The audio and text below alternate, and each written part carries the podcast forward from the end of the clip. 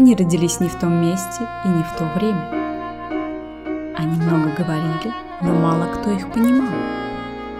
Они смотрели на мир, а видели его потенциал. Они открывали двери в будущее, но современники боялись зайти. Их мечты стали реальностью много лет спустя. И вот они снова здесь. Аутсайдеры. Обнять и плакать.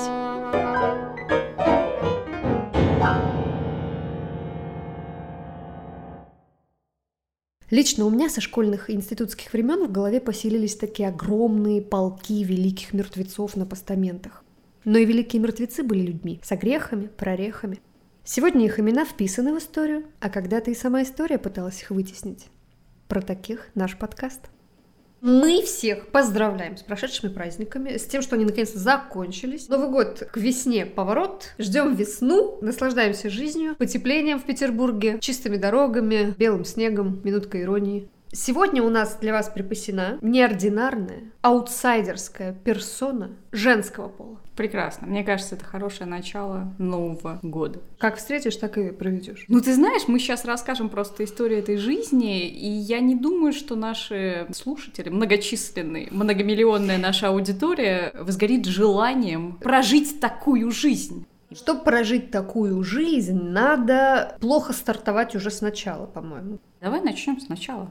1903 год. В этот год родилась маленькая, очень симпатичная девочка. У нее не было очень частых перемещений в течение ее жизни. Она жила всего в двух городах, и оба они были в регионе Новая Шотландия. Место довольно красивое, это Канада. Сначала она жила в доме у родителей, довольно продолжительный период, чуть ли не до 30 с лишним лет. Она в раннем возрасте заболела, к сожалению. Заболела она артритом. Этот артрит, скажем, не добавил ей уверенности в себе, не добавил ей какой-то, может быть, внешней красоты, у нее испортилась в какой-то момент походка. И, видимо, в связи с тем, что сверстники, может быть, не очень были добры в отношении этой девочки, она в 14 лет уже забросила школу и стала уже жить с мамой и папой, чтобы как-то привнести, видимо, в ее жизнь какую-то созидательную радость, мама научила рисовать ее рождественские открытки. Больше я про этот период, признаться, ничего яркого не узнала. У нее довольно интересная вторая часть ее жизни. А первая, она скорее такая грустная, что я даже не знаю, чем мне ее разбавить. Первая часть жизни, по-моему, самый прекрасный период, который Правда? вообще, в принципе, она переживала Правда? когда-либо, да. Я так начала грустно. Ты так- начала грустно, а зря. Потому что мне грустно. Жить до 30 с родителями, будучи разбитой артритом. Нет, это, Не это очень. грустно. Я тебе не про этот конкретный факт, я про детство.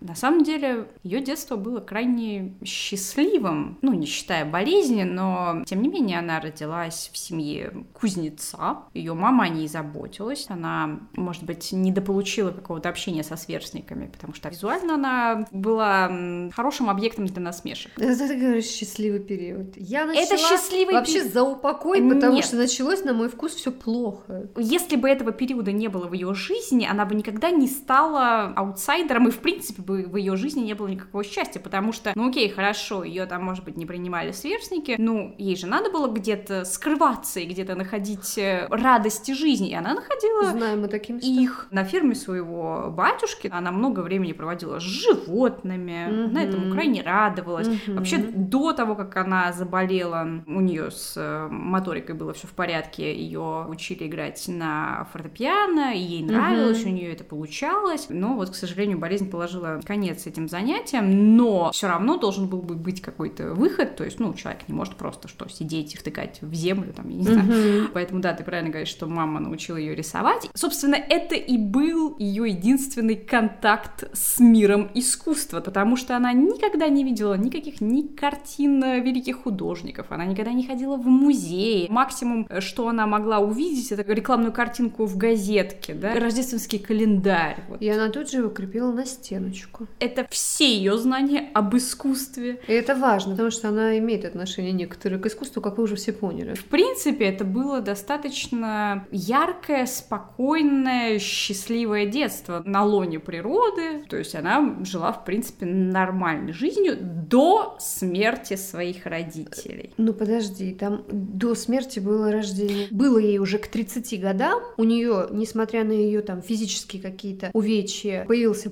поклонник, у них была любовь, она родила ребенка, также живя с родителями. И этот поклонник ее бросил, к сожалению. Папа с мамой, видимо, тоже не могли эту девочку воспитывать. И ее пришлось отдать на усыновление в другую семью. И, к сожалению, связь с ребенком была потеряна. Вся семья очень удивилась, когда у этой девушки родился ребенок, потому что... Не ожидали такой роскоши. Ну да, когда у нее родился ребенок, ребенка ей не дали. Ей сказали, что у нее родился мальчик, что он умер. История ее материнства на этом заканчивается. Это ужасно. Когда нашей героине было под 50, то есть, соответственно, ее ребенок, а это была на самом деле девочка, это уже взрослая женщина, сама пришла к ней, ну, чтобы познакомиться, на что наша героиня, открыв дверь, сказала, вы знаете, вообще-то у меня был сын, и он умер при рождении. А кто вы такая, я не знаю, до свидания. И этого знакомства так никогда и не произошло. Очень много разночтений. А где-то, значит, пишут, что она сама ее пыталась искать. Вот И- чувствуешь опять легенда, легенда, Легенда, легенда, легенда, да, по всей видимости, наша героиня так никогда и не стала матерью в полном смысле этого слова. То есть она дала жизнь своему ребенку, но больше этот ребенок никоим образом в ее жизни так и не появился. Ну и не станешь признаться матерью, если к тебе в 50 лет приходит взрослая тетка. Что ты можешь испытать Ни- поводу? Даже если ничего. ты говоришь, да, окей, я тебя родила. Между прочим, да, может быть, защитная реакция. Вот и чё? Вот- Ничего. Вот, что тебе Ничего. разгребать горе, Ни- думать о том, ничего. что могло бы быть, что могло бы не быть. Более того, ничего уже не изменится. Абсолютно То есть точно. люди прожили абсолютно параллельные жизни, никак не И соприкасаясь. вообще, для нее это была своя история своей боли. Вот для нее у нее сын умер в детстве. И эта история закончилась. И хватит. Да. То есть, может быть, она понимает, что не вывезет это. В 50 лет, э, не в самом лучшем состоянии здоровья, знакомиться, осознавать, что я потеряла, что меня обманули, переоценку делать полную роли родителей в этой истории. И плюс, э, действительно, на тот момент это было уже довольно бессмысленно что-то менять. Хотя она еще долго жила, кстати, после этого. Ну, она дожила до 67 лет. С ее состоянием здоровья Это да, это круто. это много. Это мощно. Это говорит о том, что она молодец. Она молодец. Она всегда была артистом. В детстве она училась играть на фортепиано, и у нее отлично получалось. Но болезнь положила конец занятиям музыкой. И тогда она начала рисовать. Сначала маленькие рождественские открытки, потом веселые картинки. Потом она стала расписывать дом. Ставни, окна, двери, стены, хлебницы, столы и стулья. Рисунки были повсюду. Итак, значит, мы переходим тогда из категории «счастливое детство». К, Ей было за 30, когда Да. умерли родители. Но так как она всегда жила только с ними, давай назовем это запоздалой юностью. Полную вообще горе и отчаяние в том смысле, что она осталась одна, у нее абсолютно был беспринципный и не очень, видимо, приятный в общении брат, который по закону унаследовал дом, позволил ей какое-то время там пожить, но я так посчитала, что это вроде там меньше полугода, ну да, получается. несколько Такой, месяцев. ты поживи, а потом, Мгм. знаешь, я тут вообще дом продаю, и ты чеши отседова. Она поехала к какой-то тете. Она у нее так же, как и у брата, какое-то непродолжительное время прожила. Вот и все. Видимо, было не сахар, а может быть, ей хотелось уже наконец-то отдельной жизни. В один прекрасный момент она зашла в какую-то лавочку, где продают приблизительно все. И там был стенд, на котором было объявление, что ищется женщина для того, чтобы делать домашнюю работу, готовить, убирать, стирать, и за это ее будут кормить и дадут ей угол. Это объявление разместил мужчина скромной внешности, довольно высокий, своеобразный и очень тоже молчаливый, который был бродячим торговцем рыбой. У него были красивые брюки клеш и велосипед. Что это были за романтические отношения, сложно сказать, потому что скорее это похоже, как двое немножечко потрепанных жизнью людей согревают друг друга в мире полном боли и страдания. Встретились два одиночества. Вот вроде такого. Я не могу констатировать, что это взаимный выбор по любви. Вот ощущение, что они как два пингвинчика такие, два воробушка друг друга чуть-чуть грели. Ну, про дядечку тоже пишут очень странные вещи, что он и деньги у нее отнимал, и вообще плохо себя вел. Ну давай так. Это не Итан Хоук. Это вообще не Итан Хоук. То есть, когда вы смотрите фильм, который, ну, естественно, выдумка, да, он был основан на каком-то таком отголоске жизни этой женщины, конечно, все это романтизировано и все это... Опять же, Итан Хоук. Ну, Итан Хоук э, и посимпатичнее, и... Помужественнее. Подобрее. Он создал персонажа, который способен на чувства, эмоции, и который способен сопереживать, и который способен как-то эволюционировать и меняться с течением времени в зависимости от обстоятельств. То есть у него есть эмоциональный интеллект. Я очень сильно сомневаюсь, что в реальной жизни ее избранник, собственно, фамилию которого Да. она возьмет и под которой она станет известна, он был таким. Слушай, ну и она не идеал. Встретились два человека, у которых особо не было выбора, и которые решили объединить усилия и свои Это друг без судьбы. друга хуже, чем друг с Да, другом. Вот именно как-то так. Вполне возможно, что они испытывали друг другу, ну, хотя бы нежность и благодарность, но жизнь была не сахаром, давай так. Они жили очень бедно. Возвращаясь к началу всей этой пьянки, я просто немножко по-другому смотрю на сам этот переломный момент.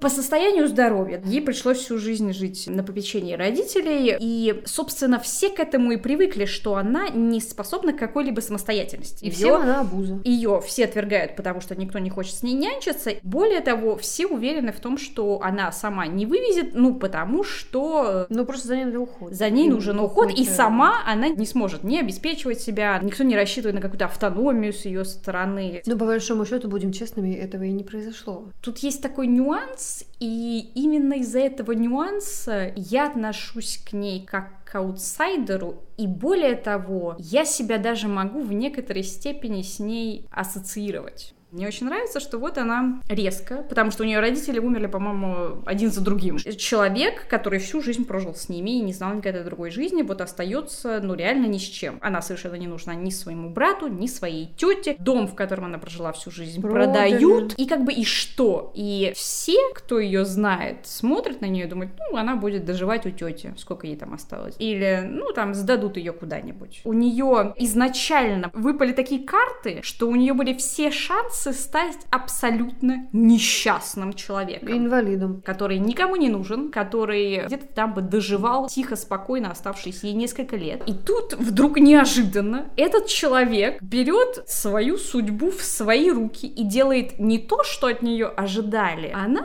каким-то чудом... Ну, на самом деле, про объявление, вот это как раз не выдумка для фильма, она действительно увидела объявление, работа за угол и за еду, Да-да-да-да. но там было совершенно очевидно, что это пишет Да. 40-летний холостяк, который живет где-то на отшибе цивилизации, который нахрен никому не нужен, который зарабатывает копейки. В общем, газета «Ищу тебя». Она срывает это объявление, появляется у него на пороге и говорит, ну вот типа... Я пришла. Я именно тот человек, которого ты ждешь. К чему я это все говорю? Она в определенный момент, находясь перед какой-то совершенно непролазной черной неизвестностью, принимает решение взять свою судьбу в свои руки, и пусть ее жизнь может быть далека от идеала, она наверняка не мечтала именно о такой жизни, наверняка она хотела чего-то другого, чего-то большего, но это жизнь, которую она выбрала сама, и которую она создала сама, то есть что мне в ней так нравится, и что в ней напоминает мне себя, это в Смелость том, что решений. Это смелость жить не так,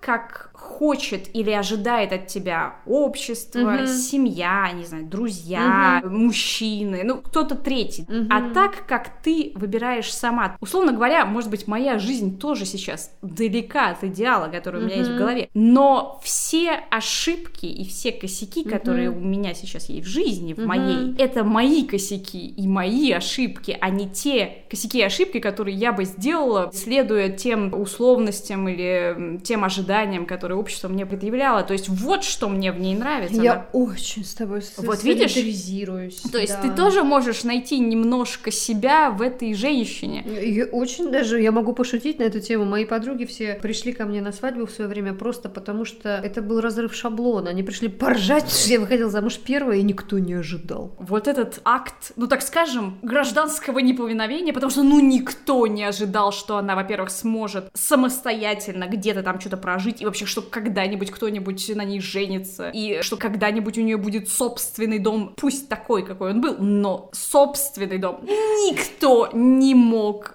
себе этого представить. Нет, и тут вдруг нет. фигак. Это на самом деле для меня такая демонстрация силы и смелости. Тут надо подчеркнуть, что мы действительно говорим о человеке, который действительно имеет большие физические изъяны. Дело даже не в том, что эти изъяны, ну так скажем, портят внешность этого человека, они в том числе мешают ей нормально функционировать. Первый вопрос, который задал ей ее будущий муж, открыв дверь, это Сможешь ли ты работать? «Ты что, больная, что ли?» Да-да-да. На что она сказала, нет, все нормально со мной. Это очень смешно. Это смешно, и после этого они поженились, Да-да-да. собственно. Ты больная? Нет, со мной все хорошо, я просто такая. Но по факту это так. То есть человек, который не принимался обществом и который считался неправильным, бракованным членом этого общества, вдруг берет и строит свою жизнь. Я не копирую реальность, не срисовываю с натуры. Я пишу все по памяти из головы. У меня есть свое представление о том, как это выглядит. Я беру его и рисую. Всегда одни и те же вещи. Я никогда не меняю сюжеты. Не знаю, что заставляет меня продолжать. Я не прошу многого. Пока я могу держать кисть, мне все равно. Там, видимо, все было не сразу так гладко и сладко. Очевидно, у них были, наверное, какие-то разногласия, все-таки связанные с бытом. Что она же не совсем могла Однозначно. делать все то, о чем, в общем, Ну, давай так, упоминалось. болезнь прогрессировала. То есть, Да. э, когда она пришла в дом этого человека и очень быстро выйдя за него замуж, ей было сколько? 34 года. То есть, в 34 года, может быть, она еще могла что-то делать, Мгм. а впоследствии ее возможности становились все меньше и меньше. Да, она занимала мало места, размах рук ее был мал. Да, это была крошечная дама. Маленькая женщина. Маленькая женщина, да. Она не могла подбочениться, потому что чертов артрит. Не пинка ему отвесить, потому что упадет тут же, одна нога не выдержит ее тело. Да, да, и выпрямиться-то нормально И не могла. выпрямиться не да. могла, чтобы гордостью своей показать, что пошел бы ты пес э, смердящий за порог. Не то, что она была смиренная, но она была такая, с ней сложно спорить, потому что понимаешь, что она не сделает по-твоему, потому что она не может это сделать даже, если хочет. Не может сделать, даже если хочет,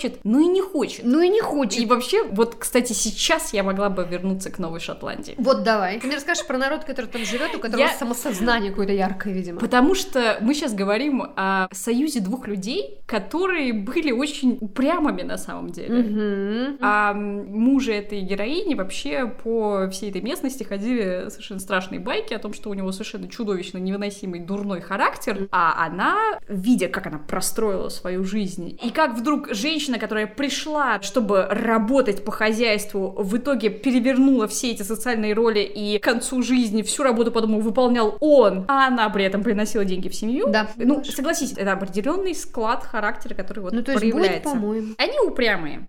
Новая Шотландия, помимо того, что это совершенно замечательный живописный, Живописный. райончик. Я любовалась. Это местечко находится недалеко вообще от побережья Атлантического океана и недалеко от побережья залива, и это залив с самыми высокими приливами вообще на Земле.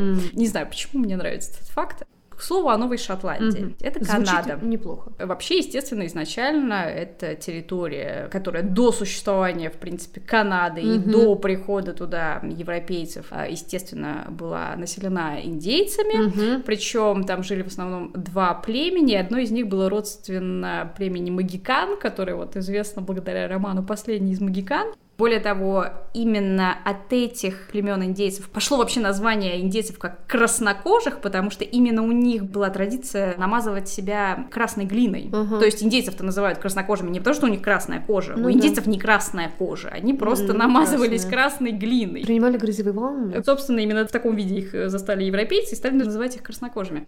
В конце 15 века туда начинают подгребать европейцы, причем сначала туда приплыл э, итальянец, который был на службе у англичан, но вообще официальным первооткрывателем этих земель считается француз Жак Картье. Он был первым, кто, в принципе, нанес на карту территории залива Святого Лаврентия. Это тот человек, который, в принципе, придумал название Канада, и тусовался он там в 16 веке. То есть там сначала был French. Слушай, туда сначала начали массово приезжать как раз действительно французы. Потом туда начали подгребать англичане. Европейцы, естественно, привезли с собой кучу болезней. И алкоголь. И индейцев немножко подкосила вся эта история. Споили и заразили. Эпидемии. Но тут важен такой момент, и вот он мне уже начинает нравиться. Вот эта территория, Да. вообще изначально ее начали называть Акадия. Кстати, Новая Шотландия, само название появилось в 1621 году, потому что, внимание, это территория, которая находится на другом краю света, подарена королем Англии в качестве владений одному из английских пэров, которого звали Уильям Александр, а он был шотландцем. Он приезжает туда, Скотланд, Фридом. Новая Шотландия будет это называться, но по-английски я не буду это писать, я напишу это латынью. И с тех пор, собственно, эта территория называется Новая Шотландия.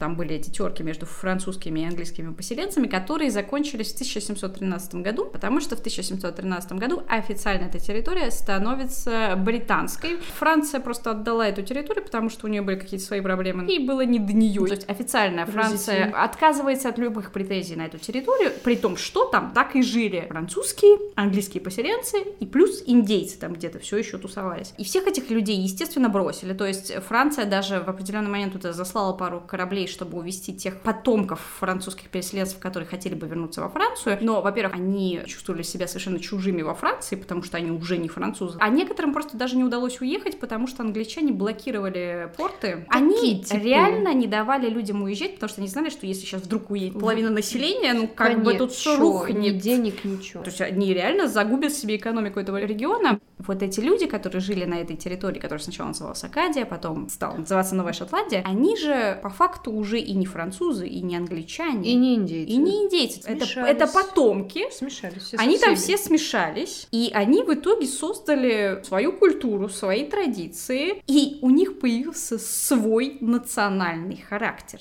Когда в 1713 году Британия сказала, ребята, вы теперь наши, платите налоги, вот это вы нам еще должны, вот это вы нам должны. Короче, эти люди, живущие на Так. территории Новой Шотландии, они делали все, чтобы не выполнять эти обязательства. Они стали известны своей непокорностью и своим упрямством и своим дурным характером. Ага. То есть им сказали платить налоги, они сделают все, чтобы их не платить. Вот мы вчера там подрались с индейцами. Позавчера у нас загорел лес. Позапозавчера на нас Был медведь потоп. напал. Короче, они придумали все, что угодно, лишь бы не От них платить. потом в итоге открестились. На самом деле с ними стали считаться, потому что, чтобы ты понимала, в 1713 году бумажку-то они подписали, а присягу они не приносили еще очень долгое время. И Мгм. они приняли присягу только после того, как в нее внесли пункт о том, что вот окей, хорошо, ты присягаешь английской короне на верность, но при этом ты не обязан, например, брать оружие в руки и сражаться против французов или против индейцев. Это очень хорошая Но при штука. этом ты и на англичан тоже не нападай. Только после того, как этот пункт внесли в присягу, то есть только после того, как они завоевали себе право не биться насмерть со своими соседями или там, со своими братьями, потому что ну, они реально все уже перемешались там, только после этого они сказали, окей, хорошо, давайте играть так. И опять же, чтобы ты понимала по поводу упрямства, Мгм. самобытности и автономности, Мгм. Новая Шотландия, Мгм. первая британская колония, у которой появилось собственное местное правительство. Класс, они только упрямые, но и к самоуправлению способны. У них есть вот эта фишка, они не любят повиноваться Мгм. каким-то вот правилам, которые им не нравятся. Теперь я начинаю понимать, там был один искусствовед, который Так. говорил о ее вкладе в культуру Новой Шотландии. Он говорил, что мы можем самоопределяясь понимать, кто мы есть такие. Мы.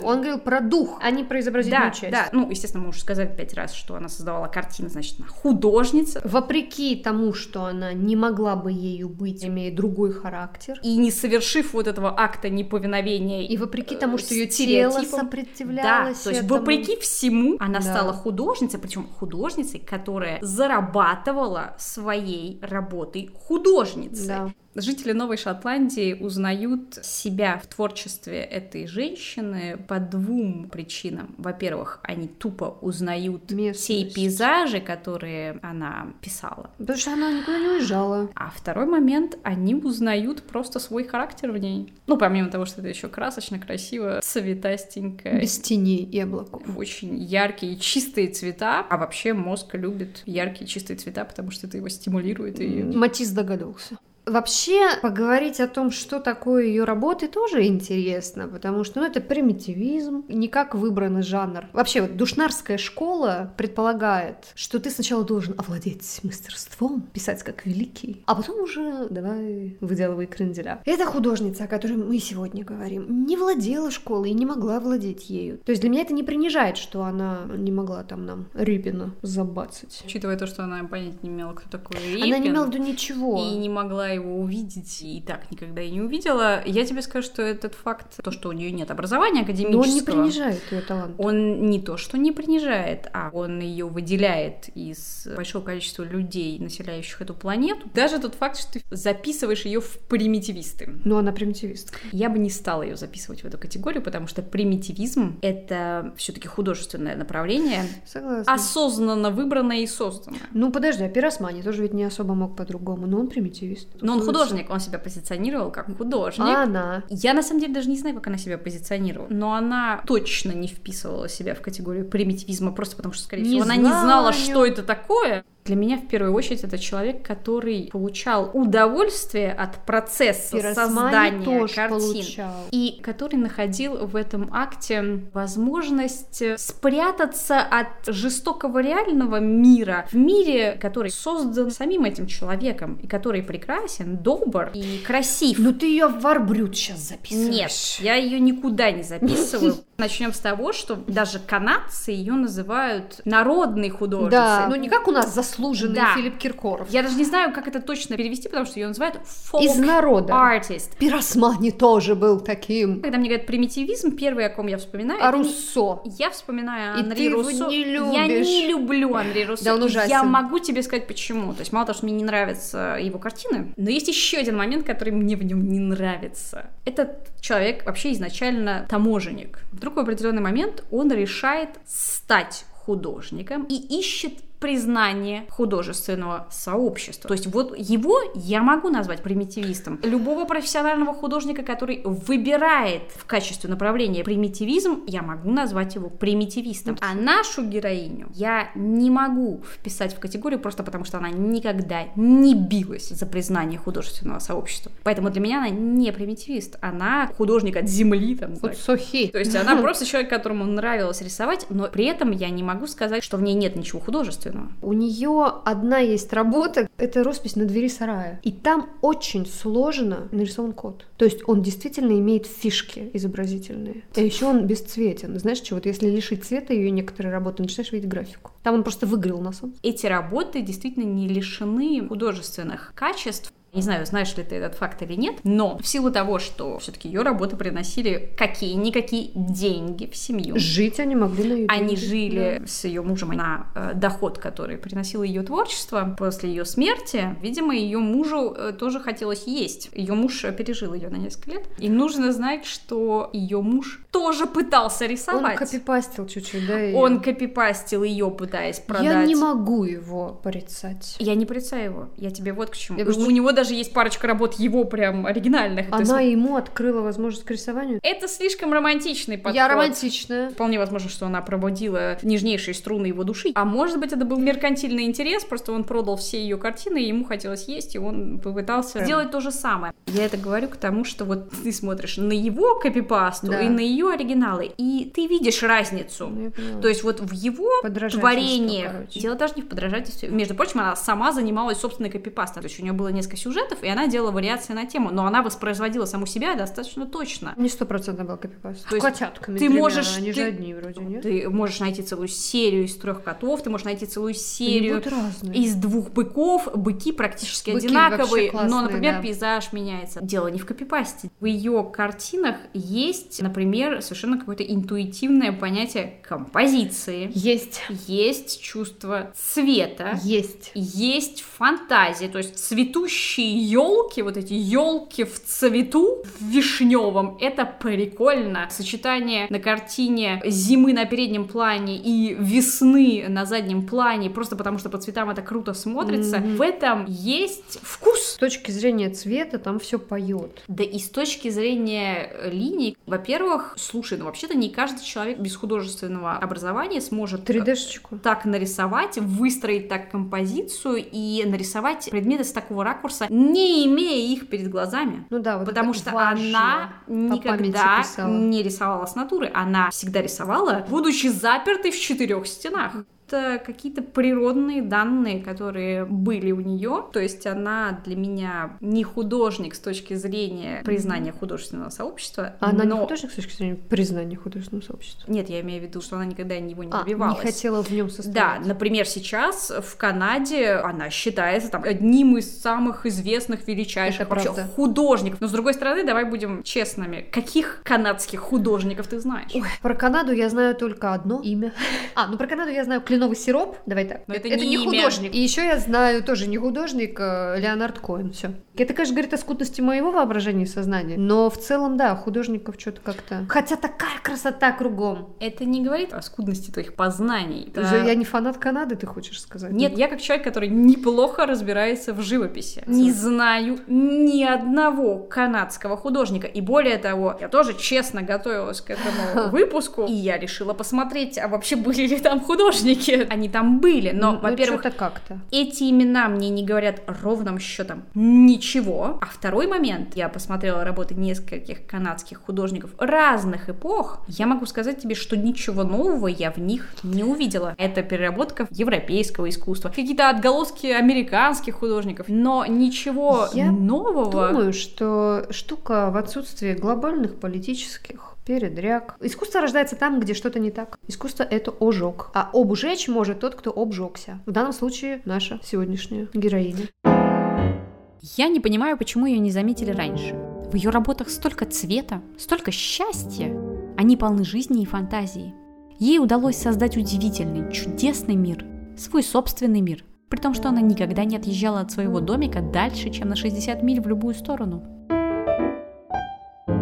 Фильм, который сняли о ней, называется Моди. Но чтобы вы не подумали, что это Моди-Моди, Который Модильяне. который Моди Модильянович, то это Мод Льюис. Эту прекрасную маленькую женщину, сгорбленную С большим ревматоидным носом, артритом. очень страшными руками и Да. неприглядным мужем, Её живущей зовут в маленьком домике. И зовут Мод Мод Льюис. Льюис. Это маленькая, милая, хорошая. канадская художница-самоучка. И давай немножко Про вернемся. дом. Давай, Это- я не могу этого не сказать. Ну, это ска- самое это- это- это милое, штука. символичное и самое... Жги. э, да.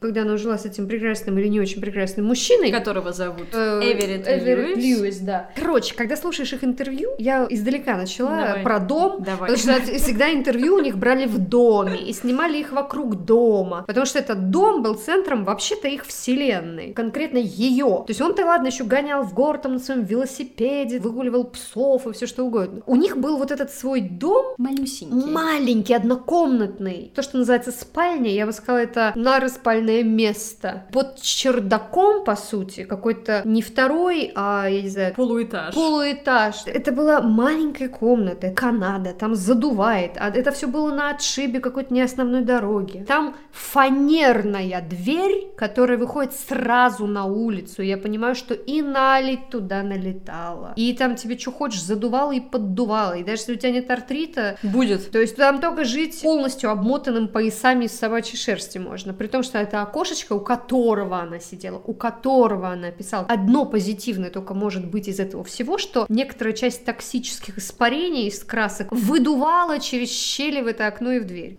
Этот дом, она расписала его весь изнутри, все поверхности, Да и немного снаружи, на самом и деле. снаружи вот этот кот, который я уже сказала, Цветочки. цветочки, ставинки. То есть это такой домик доброй волшебницы из злой сказки. Если бы я там нашла себя вот в этой пестроте, тесноте, я бы, наверное, сошла с ума, короче, живя там, потому что за счет того, что она расписала эту кухоньку, которая являлась и комнатой, и мастерской, и вообще местом ее обитания, оно еще меньше кажется, еще более кукольным. Что мне больше всего кажется, ну как, смешным, обаятельным и Трогательно. да, кого угодно может понравиться, то после ее смерти, после его смерти. Этот регион выкупил, как я поняла, этот дом, а Национальная галерея канадская взяла как бы шефство над ним. И, короче, целиком весь этот дом помещается в одном из залов Национального музея. То есть дом целиком вмещается в зал, в который может прийти определенное количество людей, то есть никому не будет тесно. Потому что дом маленький, как спичечный коробок. Это поразительно удивительно. И там она жила 30 лет. Эти картины, они прекрасны тем, что они как будто компенсируют событийный недостаток жизненный ее. Но это очень насыщенный кабинет. Ей в этих эмоциях было классно, но кто-то другой, мне кажется, не смог бы там жить. Это как будто, знаешь, вот запечатленная жажда жизни, но она такая яростная, что она тебя сожрет, если ты не она. В этом и фишка, если ты не она.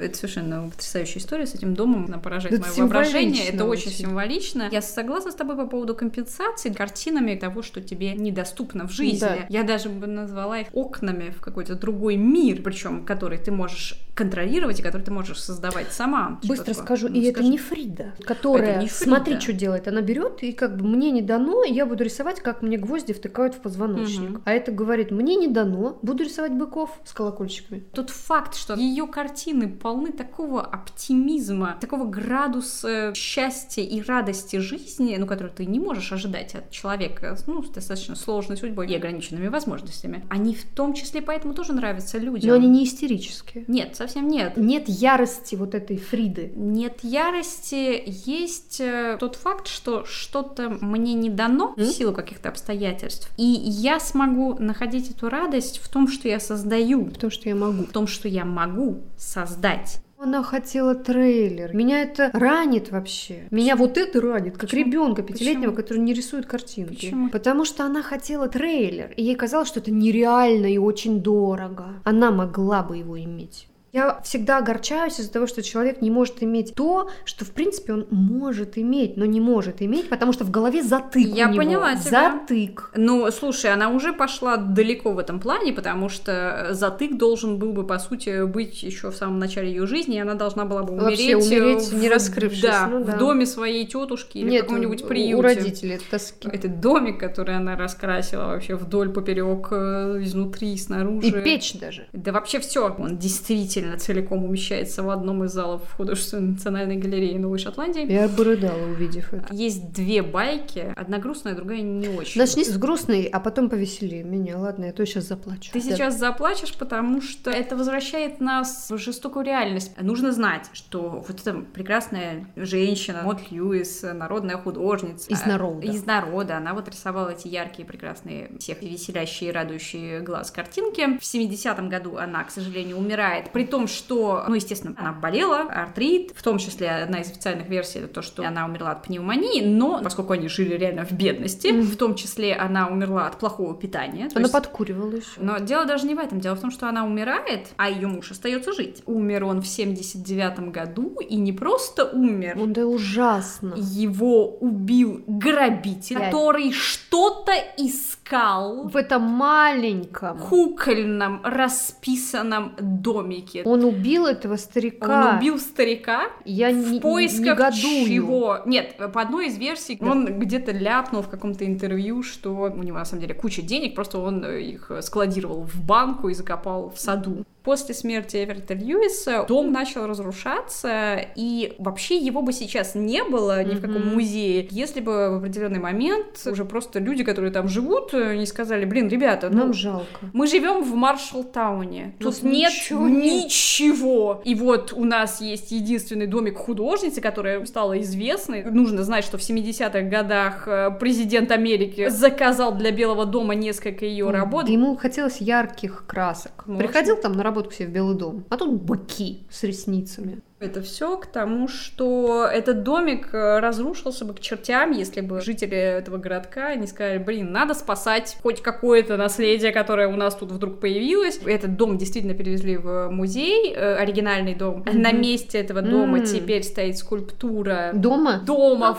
в реальную величину вот смешно. этого маленького-маленького дома, правда, теперь из металла, но это действительно монумент. И плюс на расстоянии нескольких буквально километров существует еще и реплика этого домика. Эту реплику построил там какой-то рыбак местный, который вышел на пенсию, ему просто По прикольно, фану. он по фану построил, сколотил тоже сарайчик. Ну, давайте Да. все построимся на огороде по домику Мот Льюис. Да, ну что, это будет стильно. Веселую. Веселая история это то, что вот это мне очень нравится в Мот Льюис. Несмотря на то, что я только что полчаса говорила о том, что она не художник, потому что не относила себя к художественному сообществу, а по большому счету я сейчас себе могу сама противоречить, потому что, да вообще-то она в некотором смысле стала намного больше художником, чем многие художники, просто потому что многие художники не могут заработать на жизнь своим искусством. А она, во-первых, зарабатывала на жизнь своим искусством, а во-вторых, она очень трогательным образом умела его рекламировать. То есть в чем фишка? Вообще, как так произошло, что они вообще узнали. Потому что она расписала ставни. Ты едешь по шоссе какому-то Да. заброшенному в Новой Да. Шотландии, проезжаешь мимо малепесенький домик, Кукольный. который реально расписан, и там стоит еще такая дощечка, афишечка, где написано там типа продаю открытки. Конечно, я причем, причем эта афишка, она тоже расписана, то Я есть она, это тоже картинка красивая, яркие цвета, птички, цветочки. Звучит как начало триллера. Ты посмотришь на этот домик, и ты, например, не подумаешь, что там живет этот человек Маньяк-убийца. из психа, да, этот Норман Бейтс. Я Да. бы одна не пошла, я бы сказала мужу глуши, идем вместе. А дело в том, что у тебя бы не получилось пойти одной, потому что в определенный момент там останавливалось сразу по нескольку Да. машин, потому что все, кто проезжал по этому шоссе, останавливались и заходили, потому что всех очень трогала эта афишечка, да, этот да, да. домик. Опять же, я тебе говорю, ну ты на него смотришь, ты можешь испытывать только трогательнейшие и Ну, нежнейшие правда. чувства, но это Еще одна фраза так понравилась. Ну, это какой-то искусствовед тоже канадский. Он говорил, что типа вот она цену там поднимала очень, ну, чуть-чуть, то есть там 2 доллара стоил, 3 доллара, там 5 долларов. Ее тоже спрашивают, типа, а если 10 вам предложат, что вы возьмете? Он говорит, да, конечно. Короче, этот мужик говорит, она не поднимает цены, хотя ее работы уходили мокрыми. Мгм. То есть мне такая фраза Мгм. понравилась, что они еще не просохли, и уже просто люди сдирали все с руками и ногами. Ну да, люди-то сдирали по 10 долларов максимум, а сейчас сколько они стоят? Одна из ее работ в 2017 году была продана за, по-моему, 45 тысяч долларов. Да, достаточно большое количество ее работ уходило там по 20 тысяч Мгм. долларов. Но она сама не завышала цену. А ты знаешь, я слышала даже одну из версий, почему она этого не делала. Потому что процесс создания этих картинок доставлял ей такое удовольствие, Удовольствие. да, что ей было неловко просить за это больше 7 долларов.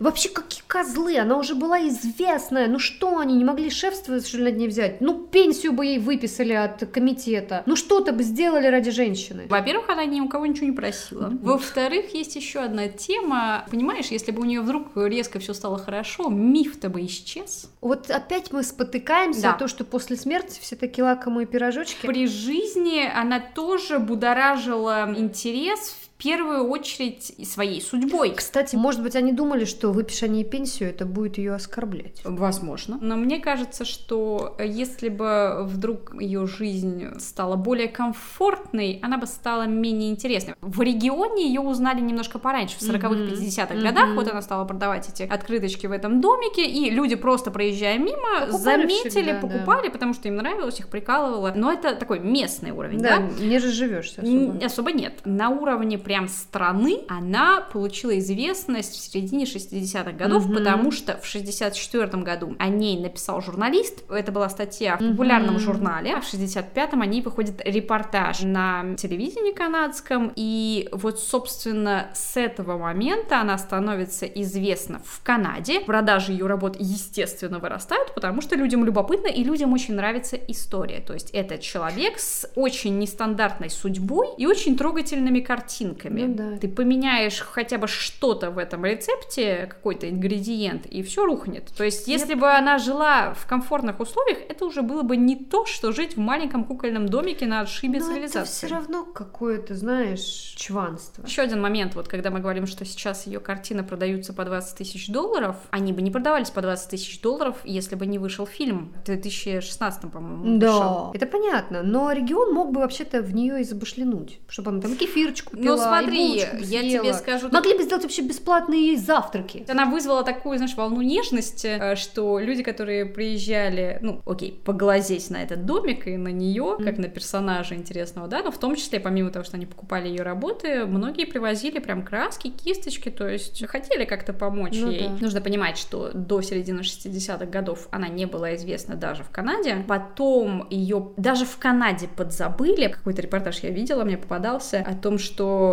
до выхода фильма это произошло. То есть, ну, условно говоря, начало 2000 Значит, волонтеры разбирали какие-то завалы пожертвованных вещей, которые там нужно было куда-то отправить в какие-то Приюты. дома престарелых, Ага. да, и вот они разгребали эти пожертвованные или отданные вещи. И один из волонтеров достает картинку, ну, небольшую такую, говорит, о, так это же Мот Льюис. И выясняется, что он единственный Кто из курсе? всех этих людей, который знает такая Мот Льюис, и который был в состоянии узнать ее работу. То есть в определенный момент и в Канаде про нее подзабыли, и только благодаря выходу фильма они вспомнили в Канаде и узнали, Ну ну, да. во всем мире, где там этот фильм был Ну э, да. показан. Что фильм, правда, классный. Салли Хокинс, да. Да. играет ее очень чудесно, кстати. По-моему, она очень классно передала характер персонажа. Ну вот насчет Итана Хоука, конечно, он тут для того, чтобы Скрасить. Слушай, мне кажется, что в принципе весь этот фильм, Врет. и, конечно, врет. И более того, он помогает нам смириться с жестокой реальностью, потому что ты посмотришь этот фильм, и в определенный момент ты позавидуешь Мот Льюис, в другой момент ты расплачешься от умиления. А на самом деле, скорее всего, это было намного трагичнее. Когда мы говорим о романтическом фильме с Салли Хокинс и Итаном Хоуком, все-таки их показывают молодыми. И поэтому мы смотрим, в них есть жизнь, в них есть либидо, все в них есть. А когда мы смотрим с тобой документальные кадры, мы видим двух стариков. И мы пытаемся воспроизвести, кем они были в молодости, потому что мы видим на пленке уже, когда они старые. Ничего там не поймешь. На этой пленке мы видим только миф, который показали людям и который людям понравился.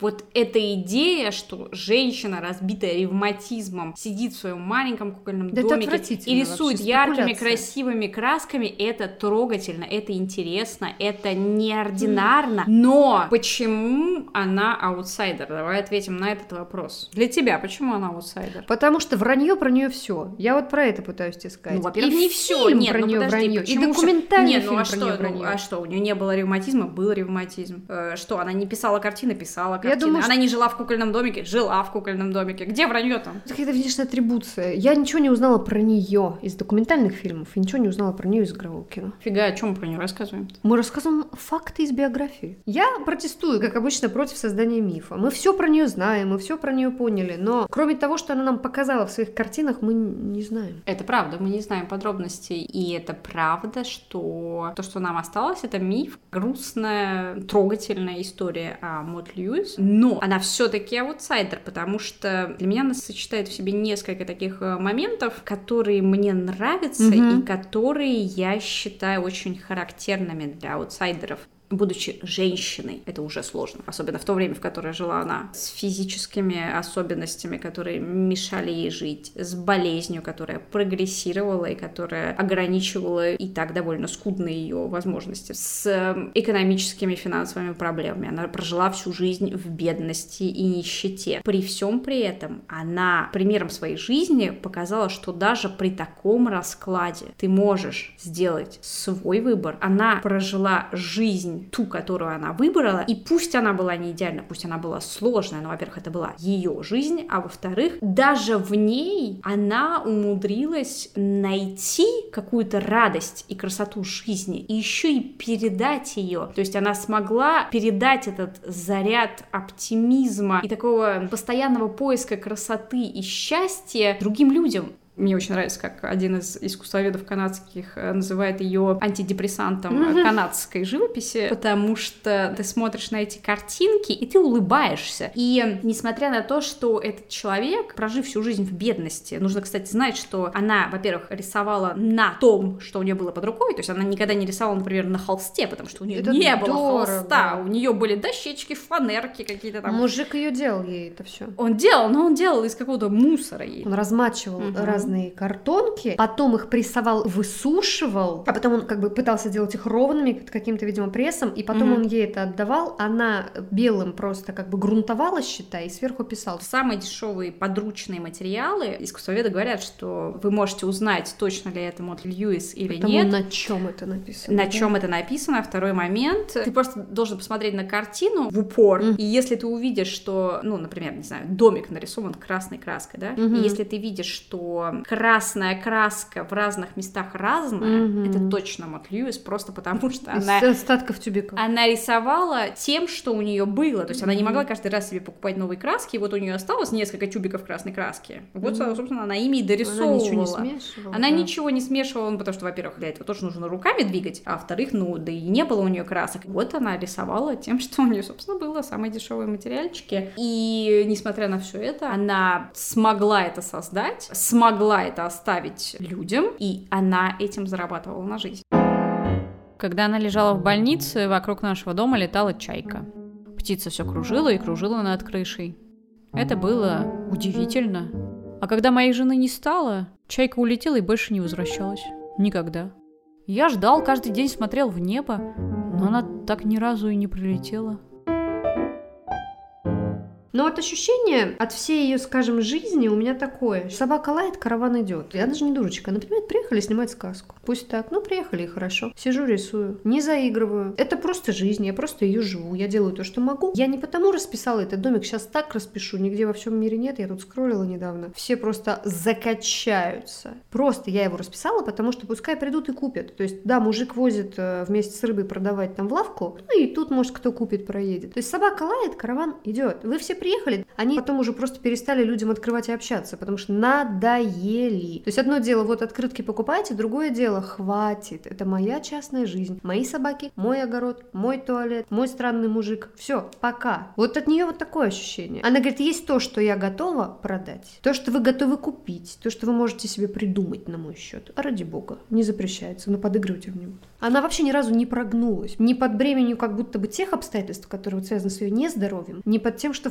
впоследствии она стала популярной. Мне на самом деле очень нравится этот баланс, потому что она никогда не отказывалась от удовольствия творчества, только чтобы коммерциализировать свое имя. То есть она не решила вдруг сыграть вот на этом мифе и продавать свои картины там по тысяче долларов за чтобы ее еще штуку. носили. носили на руках. Ей нравилось этим заниматься, но при этом она вдруг в определенный момент заметила, что людям нравится. Может быть, она не стала повышать цену, но вот она заметила, что, например, Быки идут лучше, чем быки коровы. идут лучше, чем коровы. Так она перестала рисовать коров Ну да. и продолжила, знаешь, вариации на тему быков. Но она не дурочка. То есть Ну она да. видит, что продается, и э, ну окей, хорошо, если вам нравятся быки, я буду рисовать быков, потому что процесс все равно доставляет мне удовольствие. Но если вам нравятся больше быки, ну классно, Мгм. давайте все получим удовольствие. Знаешь, Всем по быку. мне нравится в ней вот этот баланс такой смелости заниматься тем, что тебе нравится. При Awesome. этом не забывая о том, что это тебя кормит, Мгм. и еще и имея смелость, даже будучи замужем за таким довольно сложным человеком, отстаивать вот эту свою роль. То есть в определенный момент роли были перераспределены окончательно. Но он То тоже есть не дурак. он, извините, и не встал в позу, и не сказал, так, я вообще-то мужик, и я не буду, значит, подметать тут пол. Вот у меня действительно какой-то есть затык на тему того, супруги они или не супруги. Потому что, вот, например, одна из женщин, живущих по соседству, которая периодически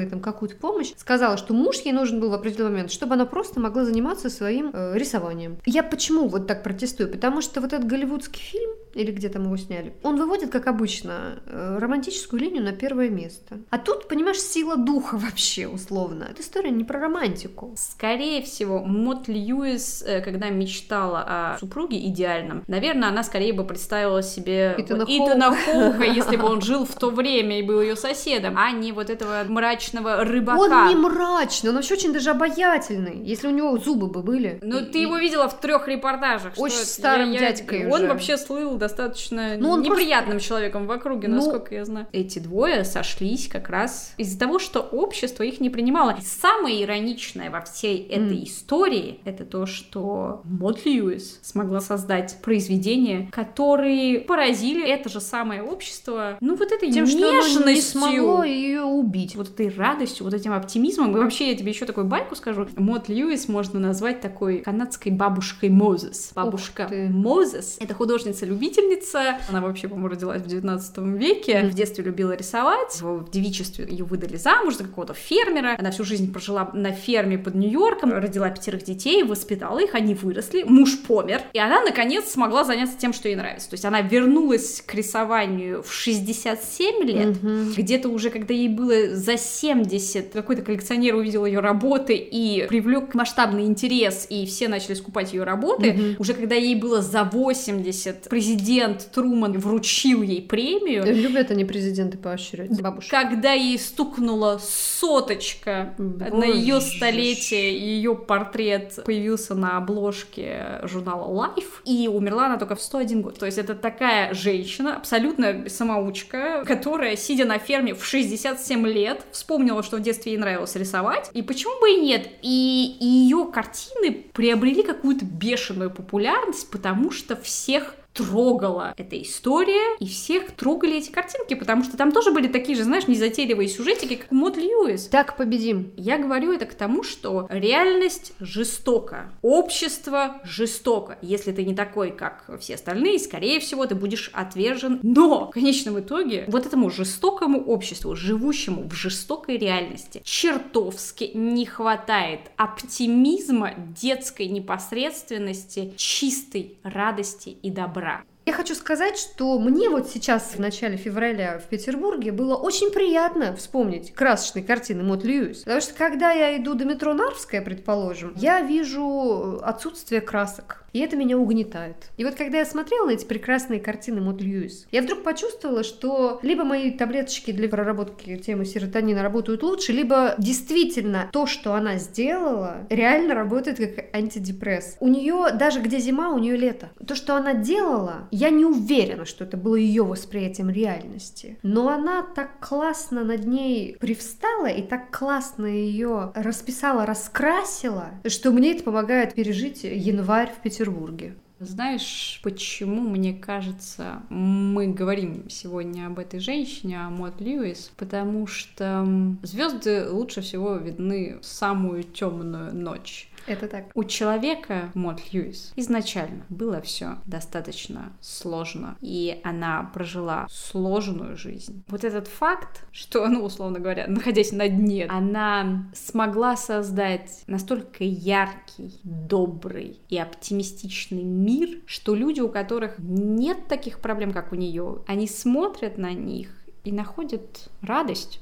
Ты знаешь, и у людей, у которых нет таких проблем, есть другие. И у них Да. нет сил воспринять реальность как-то иначе, чем это черное небо. Они смотрят на это, и они лечатся. Понимаешь, если у тебя все, ну так, ну, может быть, не очень хорошо, не дотягивает до твоего идеала, но достаточно ровненько. Ну, то есть у тебя нет ревматоидного артрита, тебя никто не бьет, ты не живешь э, в домике, который больше похож на сельский На туалет. буд- На будку. Скорее всего, поскольку у тебя нет этого контраста очень плохо с очень хорошо, Ну да. у тебя есть тенденция забывать о том, что мир может быть прекрасен, радостен и красив. А Мот Льюис, поскольку, знаешь, она жила на таком контрасте, Мгм. то есть все очень плохо, и при этом такие радостные и счастливые картинки. Для нее, мне кажется, этот контраст был очевиден, и она смогла его передать, и она смогла напомнить людям о том, что, ну, ребятки, ну, посмотрите вокруг, ну, все же Нормально. мир прекрасен, Но без нотации. Она лечит цветом. Когда я смотрю на ее картины, я не думаю о ее биографии. Она для меня художник в первую очередь. Ей-богу, если вы сейчас проживаете свою жизнь и ловите себя на мысли, что Февраль в Петербурге. февраль в Петербурге, и вы абсолютно забыли вот то детское ощущение, когда вы были способны удивляться, поражаться и восхищаться окружающим миром, когда вы были способны и хотели, и могли фантазировать, вот если вы это все забыли. Просто посмотрите на картины Мод Льюис, и вы все сразу вспомните, как мне кажется. И на Марсе будут яблони цвести. И елки будут в цвету. Вот так. И много желтого. Осторожно, спойлер. У кого дефицит витамина D, обязательно, Обязательно посмотреть. посмотреть, да. И еще один момент, даже при самом плохом раскладе, даже при самых невыгодных обстоятельствах, выбор, как жить эту жизнь, все равно остается за нами. Присоединямба. Окна, окна. Мне нравятся окна. Проносящаяся мимо птица, шмель или бабочка. Всегда что-то новое. Вся жизнь уже запечатлена в оконной рамочке. Целый мир прямо здесь. И он всегда будет здесь. Таким, каким его видите вы. Потому что я уже умерла. thank you